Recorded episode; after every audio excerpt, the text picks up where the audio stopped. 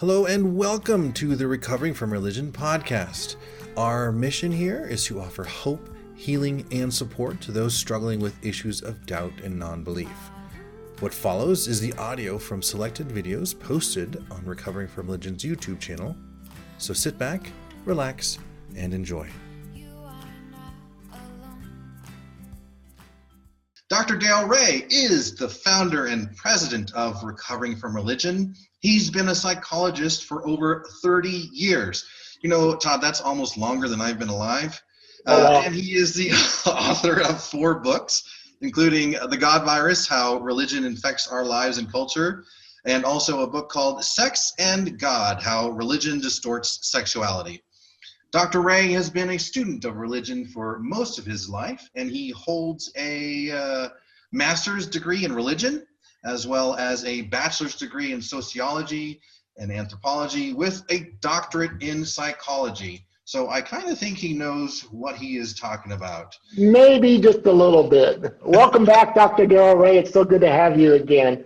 Tonight, we want to talk about what psychology can tell us about our own mental functioning in times of crisis. But before we get into that, I would want to know if you could give us a, a brief description and breakdown of what psychology is and what is help and why is it, is it helpful for us to understand it. Well, thanks, guys. Uh, first of all, I want to say we've got a bunch of volunteers in our audience. I just want to say thank you for all you're doing for all the clients, our chat line leaders, our um, phone people, our board members. I see a whole bunch of people from our different parts of RFR anyway. Just want to say a big heartfelt thank you for all you're doing. We've got some new people on here as well that are, are actually just joining us, and hopefully they'll become uh, important parts of what we're doing. So as well. So everybody hear me okay, uh, Eric, Todd? Yeah, you're sounding really great. Okay, good. Well, first of all, I, I've been a psychologist. It actually, if I count it, it's more than 30 years, but we're not going to count. So, and uh, what I found is the more I understand about how humans behave and about the psychology of our brains and why our brains work the way they do, uh, the easier it is to live a productive and, and happy life because uh, I feel like I'm. I, I my goal is to help all of our listeners here today gain some sense of control in an environment that seems out of control and and is in fact out of control in some ways.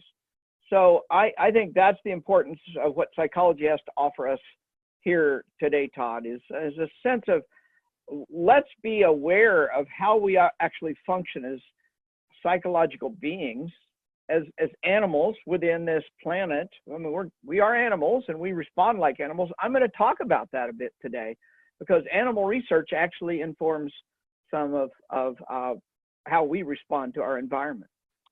That um, that sufficient for you, Todd? Yes, thanks for sharing that. Hey, um, uh, you know, I forgot to mention also, um, uh, all you wonderful folks, funder, wonderful, all you wonderful folks there who are uh, tuning in. If you happen to have a question for Dr. Ray um, or do- about the discussion, if you have a question, feel free to type it into the chat. I will get them pulled out and uh, we will ask him during the Q and A part. Uh, in addition to that, um, towards the at, at the end, we're going to have a social hangout for about 30 minutes 20 30 minutes where all of you guys will be unmuted. We're all going to be able to get to say hi to one another and hang out and uh, uh, just like you might do with uh, your regular family. So um, uh, feel free to answer some or ask some questions and we'll get them answered for you. All right. Where are we where were we we got the uh, definition of psychology down what's next Well, I want to. I'll just jump in here, if, uh, unless you had something to say there, Todd. Nope, go ahead. Okay, okay. So I want to frame this uh, briefly for everyone listening tonight, and that is, I feel uh, an old an old saying my grandmother used to tell me was, "Forewarned is forearmed." Forewarned is forearmed. I want to forewarn you tonight, so that you are forearmed about some things that we are pro- we are already seeing in this COVID-19 virus uh, pandemic, and you can mentally prepare in, in ways that, and you may actually be able to prepare people you love as well. So that's that's the framework for where I'm going to be uh, working tonight. And uh, Eric and Todd and I are going to kind of go back and forth a little bit occasionally. And Todd's got some interesting stories that I think fit right into where I, I want to go tonight. There are viruses out there. There are literally probably millions, maybe even billions of biological viruses out there. And they all want to get a, they want to have a place to live and propagate and move on to the next victim, if you will. That virus could be COVID 19, or it could be smallpox, or it could be measles. So there, we know, we see all these viruses out there. Excuse me. But there's another kind of virus out there, and if you read my book, The God Virus, you'll know that I there are mind viruses out there, and there are thousands, even millions of mind viruses that want to get into our brains, and those mind viruses cannot live, cannot propagate, cannot move on to to live, if you will, unless they have a brain to, to get into. They're like a parasite. A parasite needs to get into our bodies, a virus needs to get into our bodies in order to move on to the next body. Well, mind viruses do the same thing. And there are parasitic mind viruses. Most mind viruses are parasitic, by the way. However, I, I'm, I don't want to oversimplify this, but I think the metaphor helps us understand why uh, what I'm going to talk about is important tonight. I want us to practice good mental hygiene we wash our hands, we take showers, we make sure we, you know, we uh, uh, use good social distancing. But, you know, I saw something the other day. It says, uh, this person said, I practice social distancing around religious people. Uh, I, I am practicing social distancing around religious people who went to church this Sunday. And oh, by the way, it's probably a good idea to do that all the time that's interesting. Have you ever noticed that religious people oftentimes use the terms of infection and, and disease and filth around people who do not think by, uh, of, like themselves? Yeah. And they talk. They talk about gay people or LGBT people or uh, you know people who are of other religions like they were, and they use terms that are literally they are filthy, they're diseased. You don't want to get infected with, you know, the Jehovah's Witness or whatever. You you actually hear, and, and I'm just for maybe show of hands. Remember this back in the 80s? It's nothing new. They've been doing this for centuries. I remember back in the 80s when the um, AIDS crisis was happening and the church was uh, just railing against um, homosexuals and blaming them for uh, um, and their lifestyle for the outbreak when yeah not at all what was so going. what what this tells us is even the religious understand this concept of a mind virus but what i'm here to tell you is that there are lots of viruses out there and they all want to get into us biological there are lots of mind viruses and they all want to get into us and they're they and they want to get into us so they can get into the next person there's a certain time and place in which it's easy or easier to get infected with mind viruses. And that's what I want to talk about today. Oh, okay. We, we all know that, you know, when you get kind of down, uh, you're not using proper nutrition, you might exercise as much, you're, you know, those kind of things, you are more likely to get, or if your immune system is compromised in some way, you're more likely to get infected with a biological virus or a, or a biological germ of some kind. Well, we're the same way in our mental in our mental state. Most of us are in a fairly normal, stable mental state most of the time. But if our immune system, I call it our mental immune system or our psychological immune system, is compromised in some way, for example, if we get under a lot of stress, I mean, I bet most of you would agree with me that when you're under a lot of stress, you don't make your best decisions. Yeah. Yeah. So I, don't, can, I don't at all think, uh, when I'm under a lot of stress, I don't necessarily think rationally. Right. And you can make some really bad decisions when you're under stress. Yes. That, that is the best time to infect you with a new parasitic, if mm. you will, mind virus. And that's why it's important for us to think about what, what kind of a time are we living in now? how much stress is there in our environment, how much chaos, and why are all of a sudden we seeing ministers having church on Sunday even after they were told not to by the Mm. governmental officials, and and uh, religious officials saying we're trying to take their religious rights away from them, when in fact all we're trying to do is keep them safe. What is going on there? And that's that's what we're going to be talking about tonight. Well, this will be really interesting. I've, I'm already got some thoughts going in my head that I can see already how what you just said in the short time, how it's affected my life. Um, Yeah. But yeah, So we're going to be talking about mental hygiene, and that is understanding what what kind of things might try to attack us. You turn the TV on, you will see basically two kinds of mind viruses, and they come out. There's like an epidemic of mind viruses right now, because biological viruses and mind viruses oftentimes work together. I know it sounds weird. It sounds really strange. If you want the full version, and, and yes, I am pumping my book, The God Virus, because that's what we're talking about here today, is how do viruses get in our heads and then change our behavior? Let me give you a great example. If you get infected enough with a Catholic mind virus, you become celibate. You don't get married. You don't have children. That is pretty crazy behavior. When when people say, you know that that you know we just want to we're, we're the more abnormal people as atheists because we don't want to follow all the norms around sexuality that the catholics push on us. I'll turn right around and say well i can't think of anything more abnormal or perverted than being celibate for your whole life. Well why is it important for a priest to stay celibate? Largely because priests are very expensive to develop and they're the primary way that you infect new people with the Catholic mind virus. That's why we're seeing at this point in time so many so many churches defying secular orders because how do you perpetuate their Baptist mind virus or Pentecostal mind virus or whatever the virus is they're trying to push if you don't have group meetings? And when they come together, they not only give each other the COVID 19 virus, they're reinforcing the Pentecostal virus or the Baptist or the Catholic or you know whatever virus it was. I mean, it Italy, Italy had to get the police out to stop priests from going and visiting the sick. You know, that's like the worst thing you could do is go visit somebody sick and then go to somebody else's house. You're going to just like systematically how it's like the best way to systematically infect an entire culture with a biological virus and it's done in the name of a mind virus. You see how these two things work together? Yeah.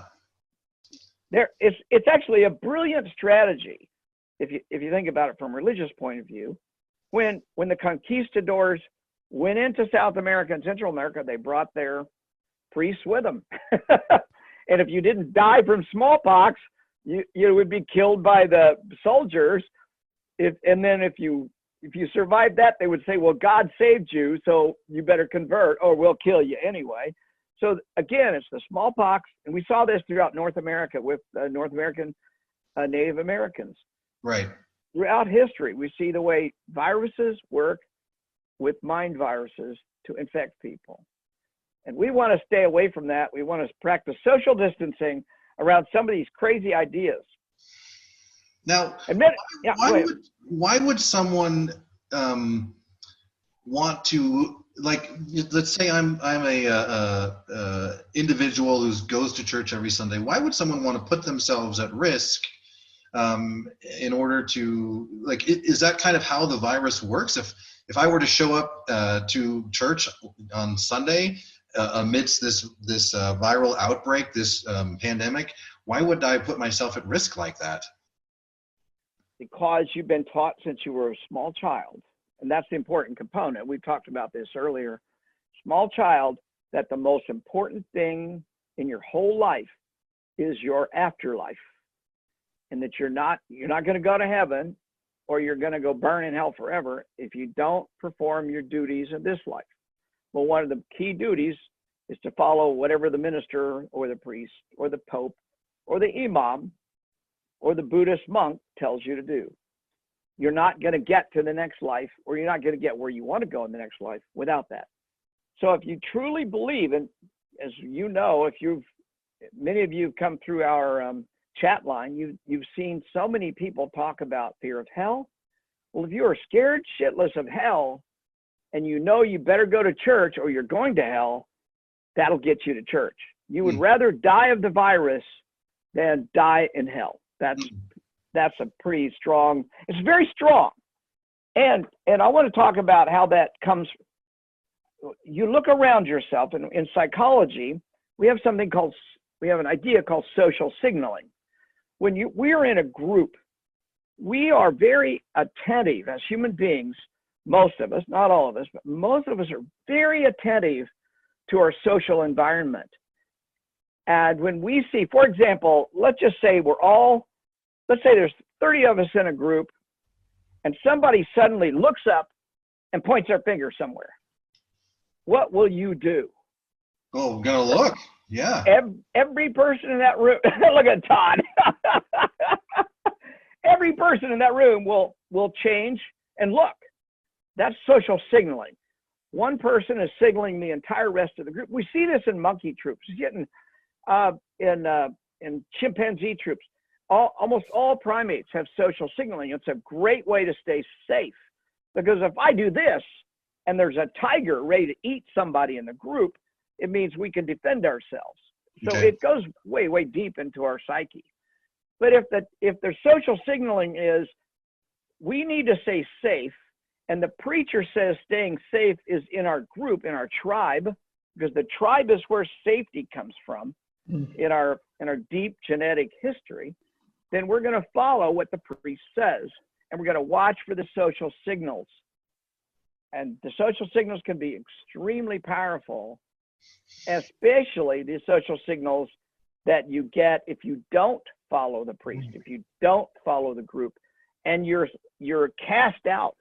I mean, uh, Shanna Shanna Rubio is on our board. She's here tonight, ex Jehovah's Witness, ex Jehovah's Witness, and she can tell you how how strong the negative social signaling is among Jehovah's Witnesses.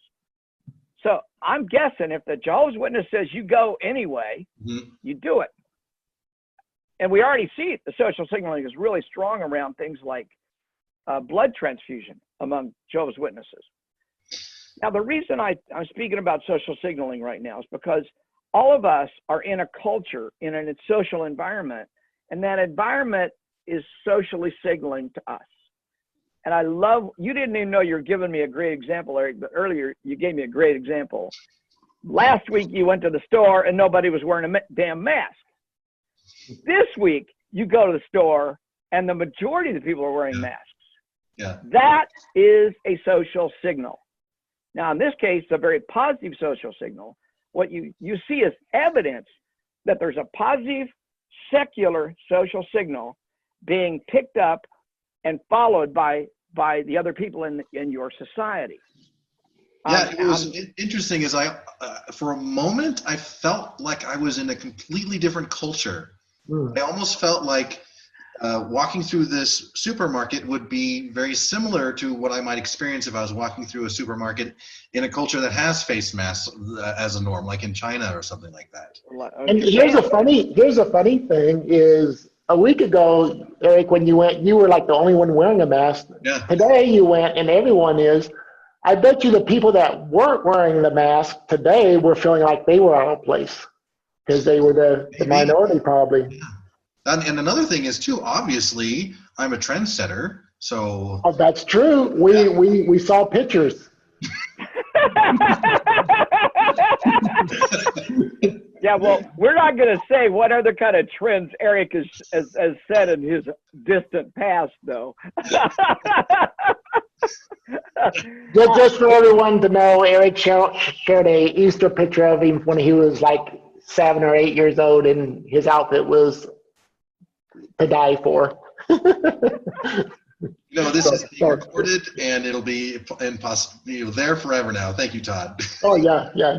No worries. after we're after we're finished with this part of the talk, uh, before the Q and A, maybe we can get Eric to show us his. Was that, what, okay, yeah, go ahead. okay, now I want to talk about how our brains are working. I, I I could talk about just social signaling. I could talk about it all night, and we've got a ton to go over tonight. So I want to keep moving forward on some of the key things. I, I want to introduce you to two two pieces in your brain. One is called the amygdala, and the other is the hippocampus. You don't have to remember these, uh, and I'm going to absolutely oversimplify this. So I know we've got a couple. Ed Ed is in our audience, psychologist. So forgive me if I way way oversimplify it. But I'm going to do that in the interest of just trying to help us understand what's going on in our brain. Right now, we have got a lot of things around us that are signaling to us, both socially and psychologically, emotionally and physically, that there's potential danger around us.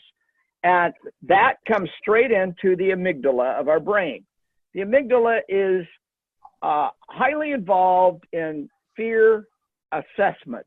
Mhm. It's also involved in good things like positive assessments. But we we we the first place we process fear seems to be in the amygdala. And what we've got is a culture that's constantly trying to make us afraid. And why is that? Because if we're afraid, we're more easily infected with new ideas. Fox News has created an entire methodology around people keeping people's amygdala fired up. I mean, literally, if you put them on a machine and look, you probably see a bright red glow inside of some of these people's heads. Um, Yeah. Again, I exaggerate, of course, but Now it, So- it seems like, um, from what I'm hearing, this this virus, the, the this mental virus you're talking about, also seems to um, disable the critical thinking part of our brain too. It absolutely does. I mean, just like we said real early on, when you're under a lot of stress, you don't make your best decisions or your best choices. And and what happens when we're constantly keep we're constantly being stimulated and in a direction of fearfulness. Some people, well, I'm talking about this a little bit later, some people are more susceptible to fear messages than other people are. and some people are, re- it's really hard to stimulate them there. Other people, it's really easy to stimulate them there probably 20 to 30 percent of the population are pretty easily influenced by fear messages. I mean, it's, it's like anything else. You've got a normal distribution within a population, and mm. that's kind of what we see here.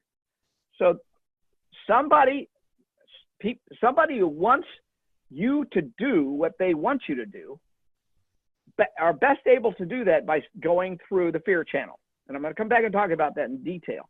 Okay. But if I can if I can get to your brain through the fear channel, I can then infect you with new ideas and get you to vote the way I want you to hmm. vote, or I hmm. can get you to give money to the place I want you to give money, or go out and knock on doors. I mean, there's a lot of things I can get you to do if you are afraid, and that's why fear of hell is such an effective tool because it really fires up the amygdala, and then it creates in in another part of our brain, the hippocampus, a map we create maps in our head. And when I mean a map, I mean a literal map because you can get in your car and drive all over your all over your local area without a map because you've got one in your head. Hmm. You also have social maps. When you walk into a room, we oftentimes look around and assess who is in that room and we create a social map of you know who's the who's clearly the dominant person in the room, who's the most attractive opposite sex person in the room. There's there's all these things that come in and we create a very quick map of our social environment. We're really good at that as human beings. Yeah. Oh, that's a great. That's a great way to look at it because that's I exactly I do that exact thing. Same thing. People are putting out social cues, and I'm starting to map that as this person does this, this person does that. I had never thought of it as as akin to um, a roadmap or something like that. It is. And when you walk into a church, you will quickly assess who's the alpha male in that church. And it's almost always the minister or maybe one of the elders. If you walk into a political uh, rally or something or political, you'll look around, you'll find out who's the alpha person in that room. And it's generally, of course, the candidate. Doesn't always have to be that way. But, but so we're creating these social maps within churches, within political environments, within our neighborhood. I mean, you know who the person in your neighborhood that's leading the neighborhood watch, uh, if you will, or or the one that always puts on the best parties in your neighborhood. Those become a part of the landscape of your social map. And it's important for us to recognize that other people are are putting maps into our heads. If you're a Jehovah's Witness or a Mormon, somebody from a very early time in your life probably put a map in your head. And that map says you have to wear magic underwear, for example. Now, I, when I use the term map, I mean map in the sense of your view of the world. Doesn't mean it's reality based. Doesn't mean it's got anything to do with reality. I mean, wearing magic underwear probably isn't reality based. Uh, or not getting not getting a blood transfusion could be deadly. But those are part of the map of the Mormons or the part of the map of the Jehovah's Witnesses. And every religion creates a map of reality that you put in your head. And then when you go to church, when you go to Bible study, when you go to any kind of religious organization, that map is reinforced because everybody shares that map around you. And we, a lot of people I know, I see them talking about, I was in the Catholic bubble or I was in the Catholic or the Baptist bubble. You all have heard that people use the word bubble, I'm sure. Mhm. Yeah. Well, I use it I all the time. Yeah, yeah, and I don't see anything wrong with that terminology, but I tend to call it, I tend to look at it more as a map. You have a Catholic map, you have a Baptist map, Mm. and those maps do not map to reality. I mean, think about it. If I had a map of my home state, Kansas, from 1900, and I tried to get in my car and drive somewhere using just that map, I'd probably go into a river somewhere real quick because that map it does not map to the current reality. Catholics, Baptists, Buddhists, you know, you name it, communists, ca- even capitalists, it doesn't matter. Whatever ideology you subscribe to creates a map that you put into your head. Some of those maps map to reality better than other maps do. And the bad maps really cause you trouble. Bad maps cause breakdowns in relationships, cause anxiety, cause mental illness. Because if you're constantly banging your head against reality, because your map in your head does not map to what reality is, it's gonna you're gonna be a problem. I don't know how many people have told me when they came into recovering from religion that they finally realized that Noah didn't really exist. There was not there was really not a flood. There was no ark. And is- so Yeah, that is exactly what happened with me. At, at 16, I read a book by Isaac Asimov, the um, Encyclopedia of Science and Discovery, and it covered everything from the discovery of fire all the way up to the mid 80s, the um, or the the where they um, finished up Fermat's last theorem or whatever. And I could not no longer square reality presented in this book with the map I was given with uh, religion, and I gave it up because they just didn't mesh any longer. Right. And and now I would guess you would say you have no one has a perfect map of reality. Let's just be nobody does. I don't. But I'm I'm guessing you have a more accurate map of the reality you live in now than you had before. You no Yeah. longer believe there was a flood. You don't believe the earth is flat. You know, there's a lot of you believe in the genes theory or the germ theory. You believe you know, evolution is really a fact and not a just a theory. Mean, all those things you probably adopted because you created a new map Mhm. that maps to reality better. And one of the things that I've I've uh, I've put into place is what Matt Dillahunty says is um, to accept as many true things as possible Mhm. and reject as many false things as possible. So that I I feel Yeah. that's now that is just a recent thing within the last I don't know seven eight years or something. That is now something that uh, when when uh, uh, some fact or some data comes to me, I parse it through that filter to determine whether it's true and I accept it or false and then I reject it. Right. And that's and that's the, that's the neat thing about it too is that when we hold a map in our mind, it's open with an open mind that we might be wrong and we can adjust it. As before, we were dogma about it, and this is the way it is, and there's no other way around it. And this way is such a better way of living. Right. I just saw, for example, on our chat here, somebody asked, are there any tips about how to make sure the maps are accurate? And let me just say this, our maps, we should, uh, I don't know about you, but I, I, I use my, my phone a lot for my GPS. You know, I got, pull my GPS out and I go everywhere with it. And about 10 or 15 years ago, you could get lost with a GPS. but I don't I don't get lost near as much, and usually it's operator error. It's my own fault nowadays. It's not the uh, GPS's fault. But here's the deal: Apple and Google and um, and Garmin, all those companies have got a system for updating their maps in almost real time. Yeah. Now think about this: that map that's in my iPhone right now, it it is constantly updating. Even as we're sitting here talking, there's probably some updates going, but the whole map is not updated. Just a small part of it. You know, some road construction over here. A policeman has pulled somebody over there. That's a very temporary change in the map. And we as humans are capable of making vast changes to our maps without changing the basic structure. Mm. But but therein I want I want to move to a new topic here, and I'm going to build on the basic structure and the constant updating of the map. We have to constantly update our maps because our culture is always changing. And if you look around us, I mean, just in the last month, our culture has massively changed. Mm-hmm. Yeah. So we have a whole new map about how do you survive, stay healthy, keep our loved ones healthy, deal with our finances. And there's a lot of things that have changed in our map. And most of us are probably being fairly successful. And we want to be more successful. That's why we're talking here tonight. So I want to move forward. And if any of you ever took a course in psychology, you probably studied about a man named Pavlov.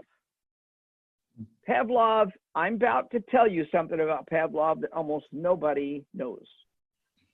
Pavlov discovered something really, really important after Stalin took over Russia. Of course, we know about Pavlov and the dogs and salivation and conditioned responses. Uh, so all that stuff we, we people teach in psychology 101 in almost even high school these days. But after Pavlov disappeared behind the Iron Curtain, we didn't hear as much from him and what he was doing. And yet he continued to have one of the world a world-class laboratory where he was working with dogs. One day there was a flood in his laboratory and the waters rose and rose and rose. And finally somebody discovered what was going to happen or they able were able to get in during the flood and release the doors from the dogs kennels and let the dogs out to rescue the dogs. Mm-hmm.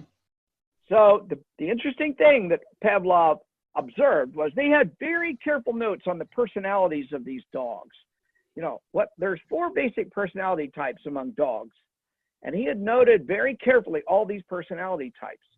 And what he found was two of the four personality types were traumatized by the flood. These dogs all experienced the same traumatic event of about being drowned. I mean, their noses were literally above the water barely. Wow. And so he noticed this. So he decided um, they had trained these dogs to do many different things. You know, they were teaching, they were trying to understand how conditioned response and learning takes place. So he knew already detailed notes with all of his graduate students, you know, all that works. He knew dog A could do uh, trick numbers seven, eight, nine, and dog B could do trick number one, two, three, four, and dog C is far more intelligent than dog D and all this. He knew all this stuff. And he goes back and he says, let's see what's gone on with these dogs. And he, he learned that of all the four personalities, almost all of the dogs lost their training. For weeks, these dogs did not remember something that they could do in their sleep. Hmm. And then he found that a couple of the personalities re reacquainted themselves with their training very easily, but two seemed to have lost it entirely. In other words, their map had been wiped clean. Oh, This is an important thing because later researchers come along and find out that Pavlov's research had been taken quietly and without his knowledge to then implement brainwashing techniques in Korea with American soldiers and in China. It is a it is a phenomenal story that we in the West are not familiar with. But what the Chinese did, what the Russians did, what the North Koreans did was say, well, if it works on dogs, maybe it'll work on humans. And what they learned was you can take certain personality types, put them under enough stress, and it will wipe the slate clean and they will totally change. That's why in the previous uh, poll, Eric, that you put up, I asked the question Have you ever known anybody who quickly became a new religion or changed religions? Have you ever known anybody that's changed religions multiple times and became very, very devout in those various religions? That's probably what was going on. Now, Todd, I want to ask you to give us one of your stories. You had a story or two that fit that pretty well.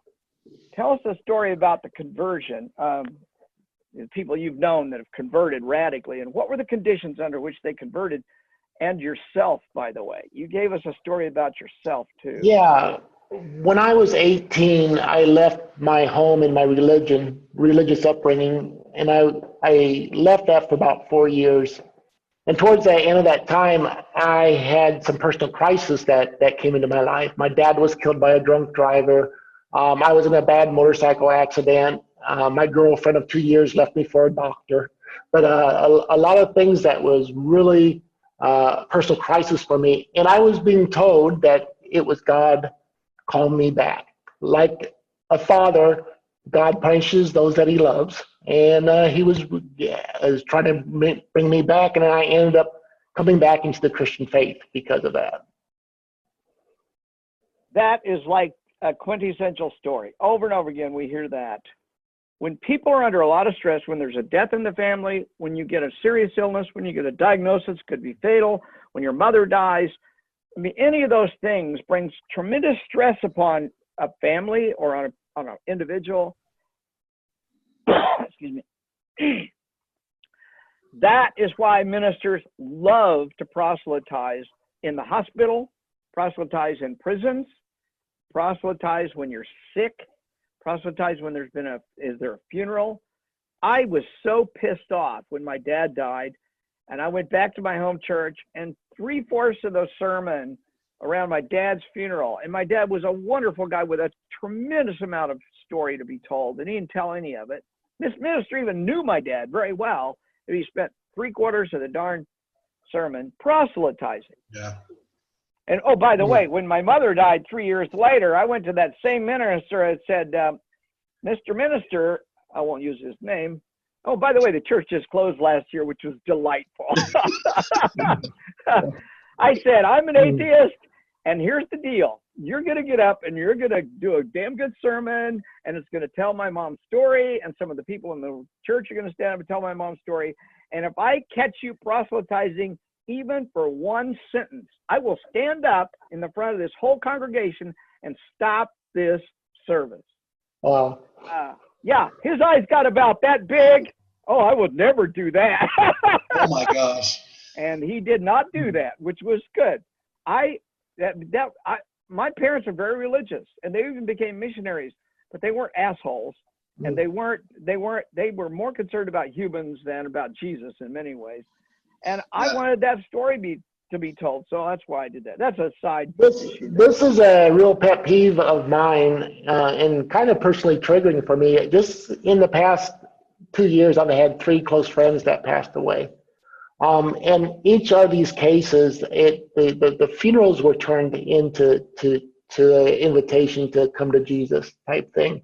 This last October, I'll just tell you the one story. This last October, I was on a group ride on my bike, and there was about 32 of us in our group, and a good friend of mine lost control when we were coming down a mountain and went over the edge of the drop off and was killed. And I was there. I was the first one to him, tried to, but I couldn't save him. But the point is, at the funeral, there was an altar call, and they used my friend Jim as an example of God's saving grace. You know, they they told how Jim was part of the church's Celebrate Recovery, um, a and and because of his addiction to porn and how God had delivered him from porn. Yeah. And then and that this same God can deliver you. And and that was the invitation at his funeral. Um, and it's just, it's so frustrating. That's awful. And I'm um, looking at the poll here. Uh, 77% of the folks who um, took the poll have been to a funeral where they've uh, been proselytized to, and I can say I've uh, I've been through the same one. I won't I won't share the story, but it, it's it's disgusting to me. It's it's like it's as if there was a salesman up front um, talking to trying to sell us their their their uh, bullshit um, while I'm trying while I'm grieving for the loss of my right right. Oh yeah, I I refuse to go to funerals anymore that are Christian funerals. I will say my goodbyes before, um, and I I won't go to the funerals. Well, therein lies why we're talking about this today, because it's not just funerals, it's not just being a prison, it's not just in the hospital. It's whenever you're in a crisis, and our entire society is now in a crisis. This is a absolutely opportune time for religions to infect new people. It, and they're trying their best, and they're going to try their best. The second thing is it's also an opportune time for political ideas as well, because a lot of political ideologies look a lot like religion. And we've seen a real alliance between political parties and religions in the current time period and in the past you know, I don't care what period of time you're in, religion is always trying to get into the political system and take it over. And the best example we can have right now is to look at Saudi Arabia. The religion and the politics are one and the same. You couldn't separate Islam from Saudi Arabian politics. It's just impossible. And it's almost as impossible in some place like Pakistan or Bangladesh, where people are getting murdered if they're, you know, they don't toe the Muslim line. So I want to move ahead and, and talk a little bit about how this actually worked in real life during a time of the 1740, 1720s, 1740s. Um, I have my dates a little bit off. A man named John Wesley, you may know him. If you were a former Methodist, you know who John Wesley was. And what you probably don't know, and they do not teach at a Methodist church. I went to a Methodist seminary. They did not teach this to me in hmm. that seminary. John Wesley was like a master mass hypnotist. He could get a thousand people in a tent revival in the 1740s with no no uh, amplification. He could pretty much hypnotize a thousand people, get them rolling in the aisles, and convert to Jesus. That's how the Methodist Church got started in England. And that's what happened when Charles and John Wesley came to the United States. They did the same thing here. And what we know, and you can you can read it right in a little book. I, I will semi recommend this book. Semi recommend because it goes over some of the stuff I talk about, but it was written in 1957. So you've got to take in consideration it's old, it's got a lot of medical technology that's way out of date, it's got some attitudes that you and I probably wouldn't agree with, but the concept and the knowledge is is priceless. And what I want to read is what happened with John, this man, uh, William Sargant. The name of the book is Battle for the Mind by William Sargant. And what he did was he studied John Wesley's principles of conversion and preaching.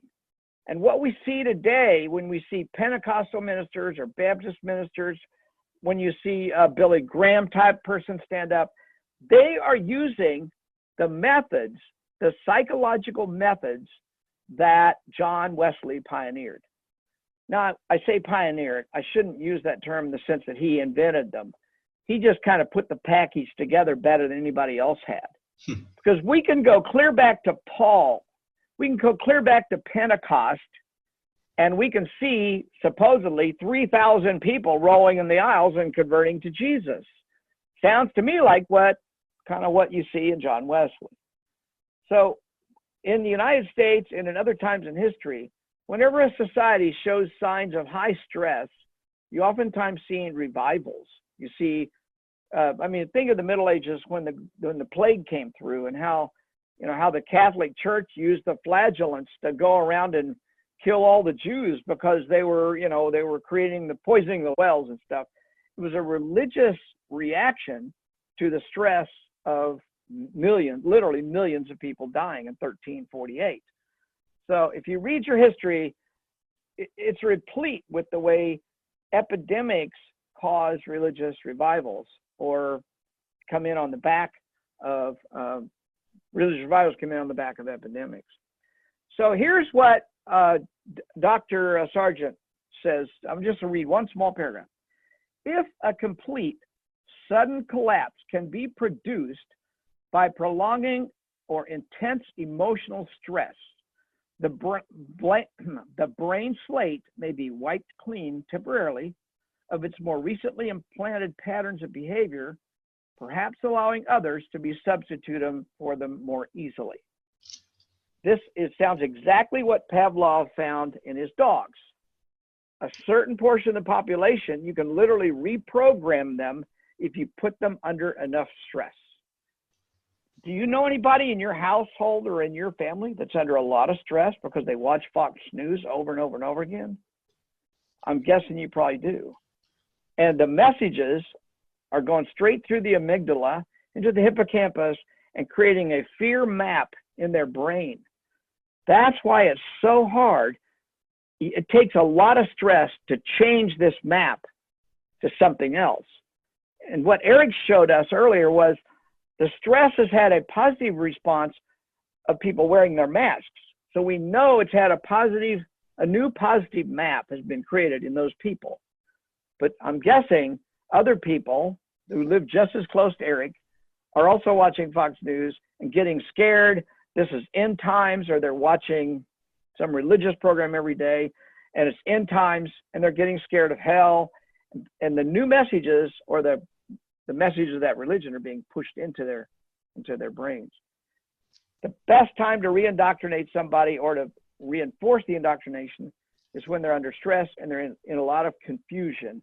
That's what the potential is right now, and that's why we're talking here tonight. So I can kind of see um, what you're talking about, and I can. It's almost like so. Uh, yeah, virus. It is basically just a, a shell with some instructions inside, some RNA instructions inside.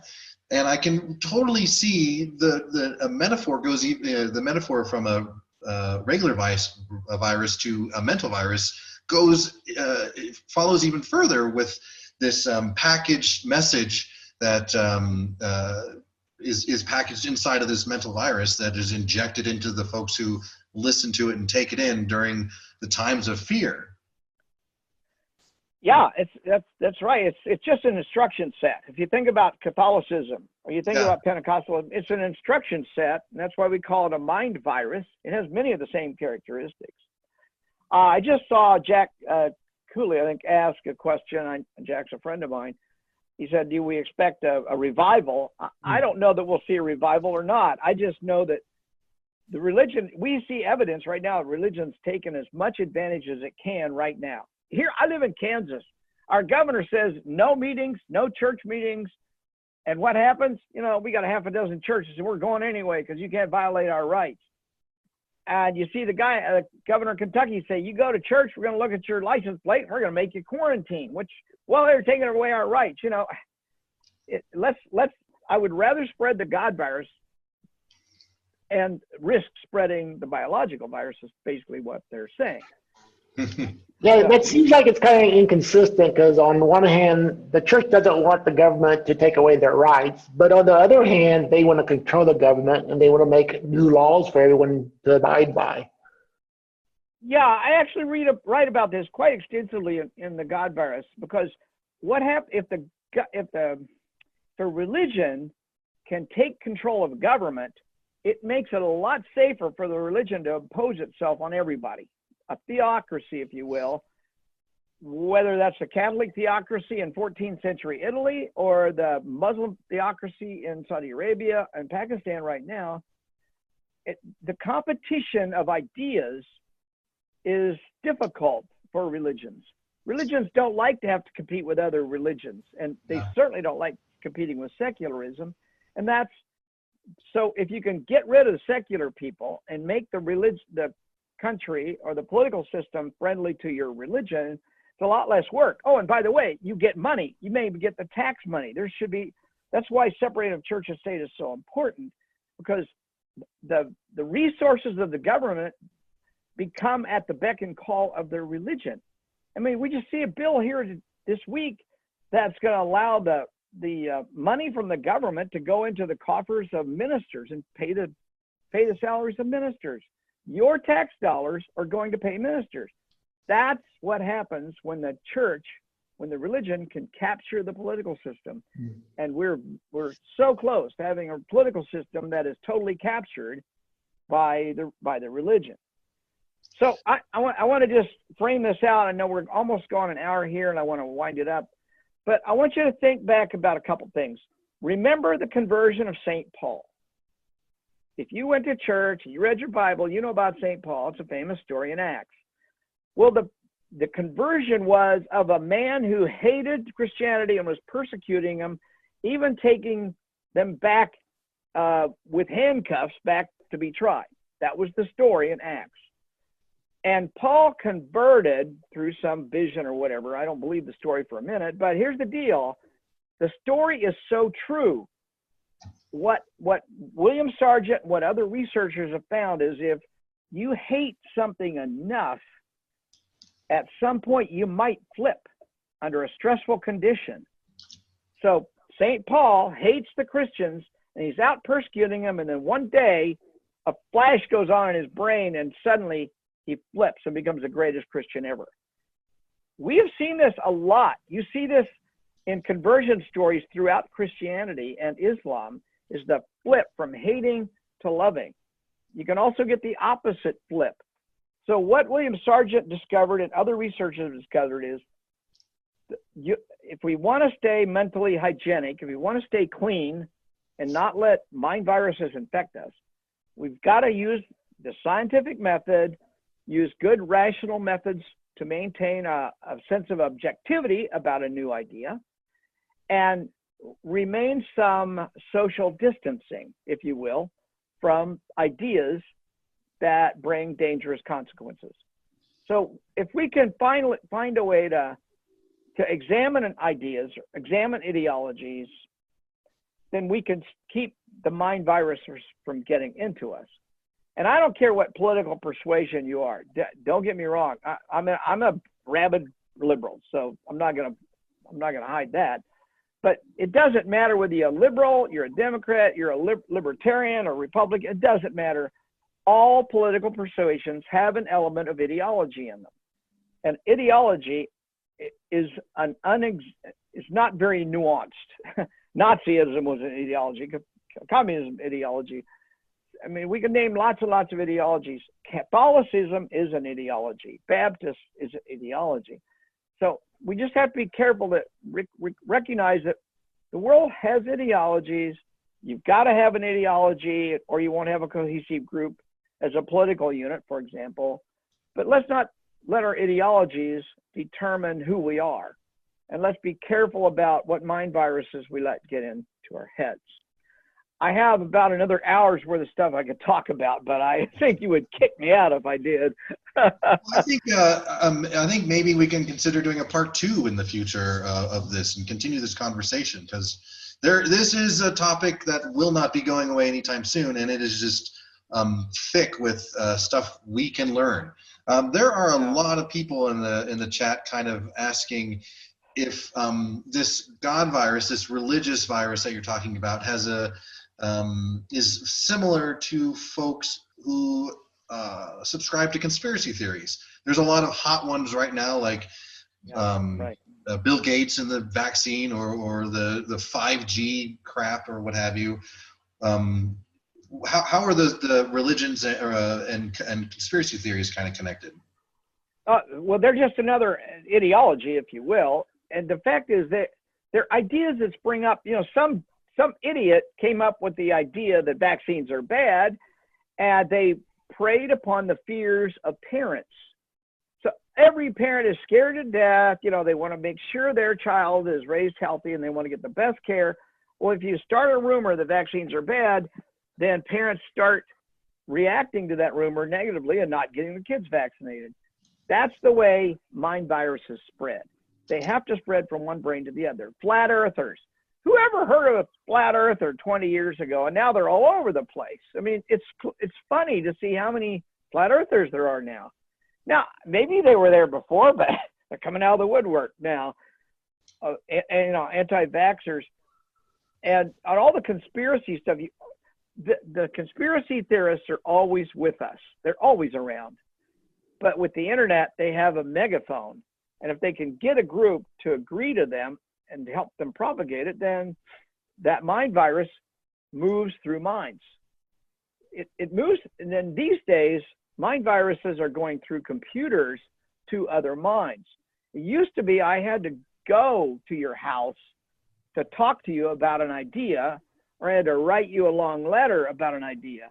Well, now I just get on here and talk about my crazy idea on the internet, and it, mm-hmm. it spreads much faster.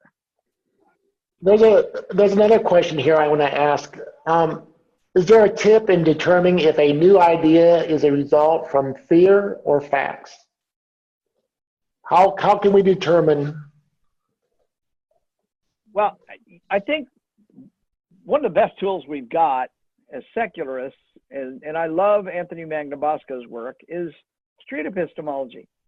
And I think that the questions that street epistemology forces us to ask, while not perfect, will help you get to a more rational conclusion. The most fundamental philosophical approach in all of history is the Socratic method. So if you are being subjected to new ideas, I would always try to use some street epistemology methodology or techniques in in examining those ideas. Now, the thing is, and this is a, this is probably one of the more important things I'm going to say tonight. Human beings, we are as a group incredibly good at fooling ourselves. Mm-hmm. We are so damn good at fooling ourselves that we really can't trust our minds. And I, I include my own. I have made some dumb mistakes in my life. And I thought they were perfectly rational decisions at the time. And now I look back and say, how could I be that dumb? And every person I'm speaking to tonight has had one or more of those events in your life. Hmm. And you look back, what was going on in your life at that time? it might have been you're under a lot of stress. Yeah, I might have been pictures to prove it. or or you might you might have not had the tools. I mean, you were let's say you're an 18 year old and you decide to commit your life to Jesus. What the hell does an 18 year old know about the real world? Do they have a very good map in their head? Do they have the rational tools to make decisions like that? No, probably not. So I think as you get older, I, a friend of mine just said something the other day I thought was brilliant. He says, I'm the smartest today as I've ever been. I was not as smart as I am today as I was five years ago. And I certainly am smarter than I was 20 years ago. And I hope that's the way we look at it. We are constantly updating our maps, and our maps allow us to exercise our intelligence. And I would hope that if you're a flat earther, for example, or if you're an anti vaxxer, you would have used some tools to examine that stance and, and tried to find out what is the map that most uh, focuses on what's reality. What's the biological reality of viruses? What's the cosmo- cosmological reality of orbits around planets, uh, around uh, uh, large large objects like the sun that has a gravity around it? I mean, these are these are things you can ask yourself and none of us are going to be perfect in our answers. Right. But these tools are far better than uh, than listening to a news show. I'm I'm skeptical every time I listen to any news, but I'm not so skeptical that I let my brains fall out. Now you're talking, you're talking a lot about some uh, um, uh, things to to practice. Um, and it seems like you're coming from the uh, standpoint of like critical thinking um, and thinking rationally but um, a lot of folks are asking um, how can we um, deal with the fear that we experience uh, there so you know rationality and fear are on are are almost like not connected in some sense and what would be a good way to kind of uh, get over the fear um, and then come back to rationality or encourage this rationality and critical thinking? Well, first of all, I would suggest people go back. We recorded last week's sec- segment and go back and listen to that because we actually talked about some of that last mm-hmm. week. Also, look at the video that I did about a month ago. Before this whole thing got super underway, I, I, I thought, let's sit down and do a video, and we did that. Uh, with the help of one of our great volunteers, put some graphics into it. But either watch those two videos because in those videos I talk about here's what you can do, and I'll give you the short version. First of all, you can just stop and take three deep breaths.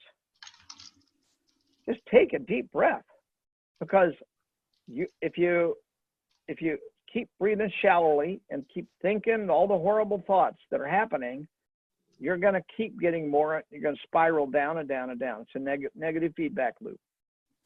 Second thing is you can might learn some meditation techniques. Mm-hmm. Get on, download Sam Harris's uh, great application on mindfulness or waking up. You can learn mindfulness techniques. And we've got some therapists right here watching this tonight that are well trained in these areas.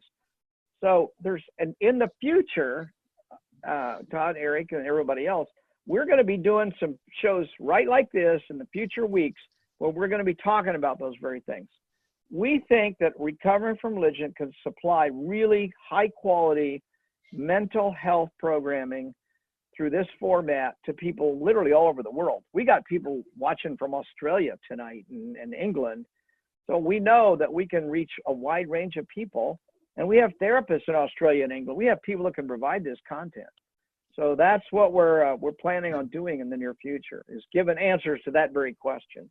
You know what, Darrel? That that take a three deep breaths seems super simple, um, but it works. The other night, to give a testimony, I was my mind was going 100 miles an hour. I had some interviews to do with uh, with some new agents, and and and just my mind wouldn't stop.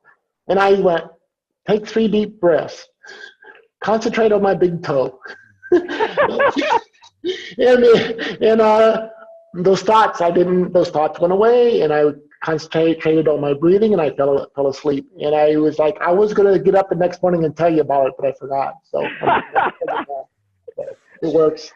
It's so. such a simple technique, and it really does. It's not a perfect thing, but it works so many times three deep breath. And I, I, it's a joke kind of, but I always, I always use it that way. Focus on your left big toe. Three deep breaths. Focus on your left big toe. It's hard to focus on anything else when you when you start doing that. You know, and I, I took your advice too last uh, over the last week, and I went out and saw the sun every day when it was out. Uh, went and found a basketball court and was just shooting some hoops by myself. In fact, I was uh, it started to feel so good um, yesterday here in Denver, Colorado. It was snowing outside, but it wasn't sticking to the asphalt, and so I'm like, I think the basketball court might be clear. And I went out in the snow and shooting hoops, and it felt really good. And that uh, the anxiety I was experiencing just sort of melted away temporarily, and I was uh, it was it was a good uh, good relief and relaxation technique. Guys, this has been this has been great, but we're over our, our hour um, limit here, and I want to end with one more question, if we could, and then we'll get, we'll open up to some. Uh, turn over to Gail. Gail has an announcement to make and do a little talk. Um, what resources would you recommend besides the God virus? would you recommend in in uh, trying to uh, um, help us with this type of uh, remapping our minds? Uh, I think, like I mentioned, Sam Harris's application on mindfulness, but there's a lot of different websites nowadays, and there's mental health websites that you can learn these skills. Cognitive behavior, if you, and also cognitive behavioral therapy can help you a lot in trying to understand how to deal with anxiety and so we defined anxiety last week, free, free floating fear not based in reality. That's my simple definition for it. Go back and listen to it. But I think there's anxiety reduction techniques and you, all these things are, let me just say this. You guys living today are so fucking lucky because I didn't have any of those 30 years ago when I was learning how to be a therapist or 40 years ago. I couldn't get on the internet and learn a mindfulness exercise. And yet we can do that today. Now you can go to a therapist and they will teach you these things because any therapist worth their salt knows mindfulness, knows cognitive behavioral therapy, probably knows some other things like dialectical behavioral therapy. I mean, there's a lot of things they should know. But bottom line, there's there's probably not a good therapist on the planet that doesn't know cognitive behavioral therapy because it's kind of like the baseline, the foundation for a lot of other things. And you can learn those, uh, you can get online and use a website for it, or you can get one of the Secular Therapy Project therapists to uh, help you. Or you can come back here because we're going to be putting some of that programming on in the next uh, month or two. So.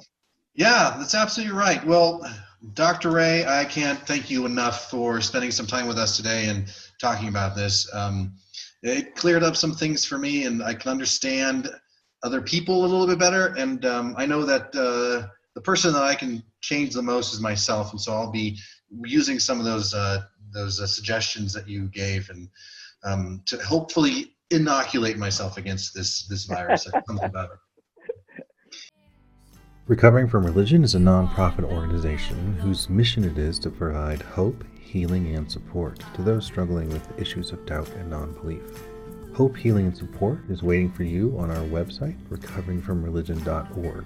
There, you can speak or chat with a trained agent who will work with you through your struggles and doubts or to help find resources that may work for you.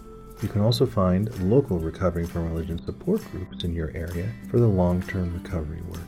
Resources specifically curated for those struggling with doubts, disbelief, and trauma can also be found on the RFR website. To connect with a secular therapist in your area, go to seculartherapy.org and create an account. If you'd like to support the work that RFR does, you can donate or sign up as a volunteer on the Recovering from Religion website. It's also a big help subscribing to the RFR YouTube channel, our blog, or following us on Facebook, Twitter, and Instagram. Questions, comments, and suggestions can be emailed to us at rfrx at recoveringfromreligion.org. Thanks for tuning in, and we hope you'll be with us next time on the Recovering from Religion podcast.